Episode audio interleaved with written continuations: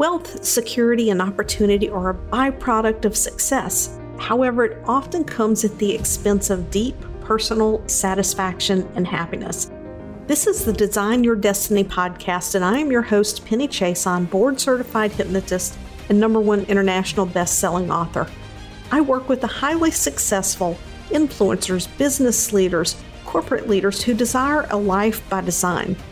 In this podcast, I will bring to you succinct solo episodes and interviews that dissect the challenges of success and highlights the ways to leverage your most underutilized asset, your subconscious mind. If you desire peace and happiness in your life, better health, and stronger relationships so you can enjoy the success that you have created, keep listening because this podcast is for you. Do things always seem to happen to you in life? Is that a perspective that you have? That as you go through life, when unwanted events occur, that these things are happening to you? I want to share a different perspective with you. This got a great deal of discussion recently when it came up. Several years ago, I learned a very powerful piece of wisdom you could call it a nugget, but this isn't a nugget. It's more like a 10 ton boulder. My mentor, Jim Fortin, was coaching me, and he said, You are in 100% influence of the circumstances of your life. And for most people who aren't in the personal development world, they jump right into the, oh my God, that's victim shaming. Nobody asked for cancer. Nobody asked to be mugged or, you know, whatever else. That's not the point of the statement. The point of the statement is that no one can make us think, feel, or believe anything about any situation in our life unless we first choose to entertain that idea. People can make comments, but unless we choose to entertain that idea, then we're not going to adopt that idea. What this means is that we get to choose the meaning that we put on any situation. Now, when we're going through life and we are dealing with other people, they have free will and choice just as much as we do. And some of those people may do things that we find unpleasant, disgusting, unfair, downright heinous, even. But the only meaning that's on that is what we do. The only meaning that is on that is the meaning that we choose to give it. So Take, for example, let's just say there is a business contract, a client contract, and something happens and the person can't fulfill the contract or it was almost done, but then at the last minute the contract doesn't get signed, the client pulls out, and it's like, oh my God, why does this always happen to me? Well, number one, I don't do that. But for some people, they do. Now, it's one thing to sit back and take an honest assessment of a situation and say, okay, what happened here? Is there something systems, sales call, communicating the offer, the expectations? Like, is there something here that needs to be improved? That's totally appropriate. But it's something else to say that oh my God, this always happens to me. I'm attracting clients who do this. Like, why do they always find me? Well, maybe somebody just had bad situation happen. Maybe their finances changed. Maybe their needs changed. We can either choose to allow ourselves to be at the mercy of other people's choices, or we can choose to be in command of the next steps, right? So you could look at that situation and be in a pity party. And why is this always happening? People are always cheating me, or I don't know. I could think of a lot of different examples. I don't want to go down that rabbit hole. I don't like that negative energy in here. But to step back and say, okay, well, let's assess what happened here. Let's email this person. Let's find out if there are any gaps that we need to address and get a deeper understanding. That is being in a place of empowerment rather than living by circumstance. So, whether it's something with my family, with my husband, with my business, with people that I do business with personally, when something comes up, I will ask myself, okay, what did I do to co create this? Maybe I didn't communicate clearly what my needs were. Maybe I didn't communicate clearly what my expectations were because if I communicated my expectations clearly, maybe this person I chose to do business with would say, Oh, we're not a fit. Maybe I didn't ask a question I should have asked that one has actually happened to me. I was in a situation where I did not know what I did not know. I was making an investment. I felt like it was the best investment for me. And in hindsight, I look back and I thought to myself, it would have really been nice if they had a process in place to do this gap assessment because they thought I was at a place that I was not. I was not a fit for this investment I made. But once I made the investment in integrity, I'm committed. I follow through on my investment and I made the most of what was provided to me that I could. But then I still had to seek out someone who could help me identify the gap. And when I found that person, I knew immediately, oh, this is what I needed. Like, this was the secret ingredient to the recipe, except it's no secret ingredient to anybody who's been in business for a very long time. But for me, being a new entrepreneur, and I say new because I've only been in business four years, that's still relatively new. It was a gap that I had and I did not know. So I could have sat here and I could have blamed the people that I signed on to work with and said, oh my God, they should have done this, they should have done that. But you know what? It's also my responsibility to ask questions.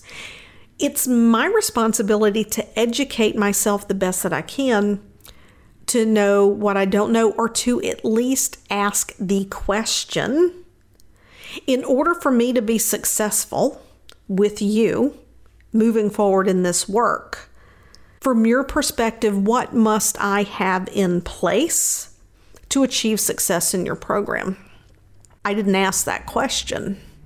So I could either choose to be a victim or feel taken advantage of, or I can choose to take responsibility for the fact that I could have asked better questions. I could have taken responsibility for maybe looking for another person at that same time to say, hey, come in here and, and, show me what I'm missing because I've made this investment over here. Things aren't going the way I would like them to go, and I don't know what I am missing here. Because everything that we do, it's a two way street. Rarely anything is unilateral. And when it is unilateral, really, what we have to do is we have to look at ourselves and say, okay, how did I co create this?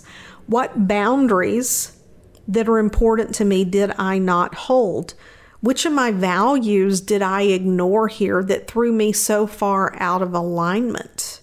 When we're brave enough to go down the rabbit hole of every single situation in our life to ask ourselves, where did I not trust myself? Where did I let fear overtake me? How did I contribute to this? And maybe we didn't contribute. Maybe we put our blinders on. Where did I put my blinders on here? Right? What was I avoiding? When we can go down that rabbit hole, we can really get some amazing transformation in our life. And I'm going to tell you, sometimes Depending on where you are in your journey of transformation, taking a look in that mirror is not always easy. Sometimes it's pretty darn messy. In taking ownership of your life, People talk about mental, emotional health. They talk about being self actualized, having a fulfilling life. The very first thing, well, it's one of many of the very first things, it's taking ownership. We take ownership through awareness, we take ownership through asking great questions. It's one of the things that's really allowed me to shift and move out of this place where I was years ago of being someone who happened to be a hypnotist who charged for my services to being a business owner to stepping into a role I call it CEO. I know that people really overuse that, but that's the way I think of myself as being outside of my business and my business works for me and my business provides a service. I just happen to go into the business to deliver that service. And that's been a huge shift for me, and it's forced me to take ownership of the decisions that I make, the decisions that I avoid, the things that I do, the things that I don't do, and even my own physical, mental, and emotional health. Because without that, for me, being the service the business, helping people transform, that's very important. And when I don't hold those boundaries, when I don't take that level of responsibility for myself, it impacts my ability to serve others. So I challenge you to reflect. And in situations in the past where you may have feelings of frustration or anger or resentment from the past, reflect back and ask yourself, what was my role in this? And when I say what was my role in this, I'm not saying did you ask for it or anything like that, but where could you have taken a different level of responsibility and maybe the outcome, or more importantly, your interpretation of the situation change? Because when we interpret situations, our interpretations influence our future decisions. So it may not necessarily that you could have changed the situation, but you change your interpretation around it, which shifts your emotional state around it, which directly impacts your ability to make decisions going forward. I have a whole lot more to say on this. I think it's going to be for a part two episode, maybe, or a few weeks down the line. But all of these things, these interpretations, the meanings that we put on things, whether or not we choose to empower ourselves to take responsibility for our interpretations of the things that happen in our life, those things all come back to your inner voice. Master your inner voice if you want to be fulfilled if you want that self actualized life, if you want to be more in touch with your intuition, if you want internal peace and know that's not a holy grail, it is actually available to you. If that is what you want, you must master your inner voice. If that interests you, join me in the Facebook group. The link is going to be in the show notes. I am starting to do weekly live shows. I love to dig into this stuff. It's my jam, it's my passion. I really could go on and on and on and on. And when you're there with me to ask questions, everybody can get more out of it. So, hope to see you in the Facebook group.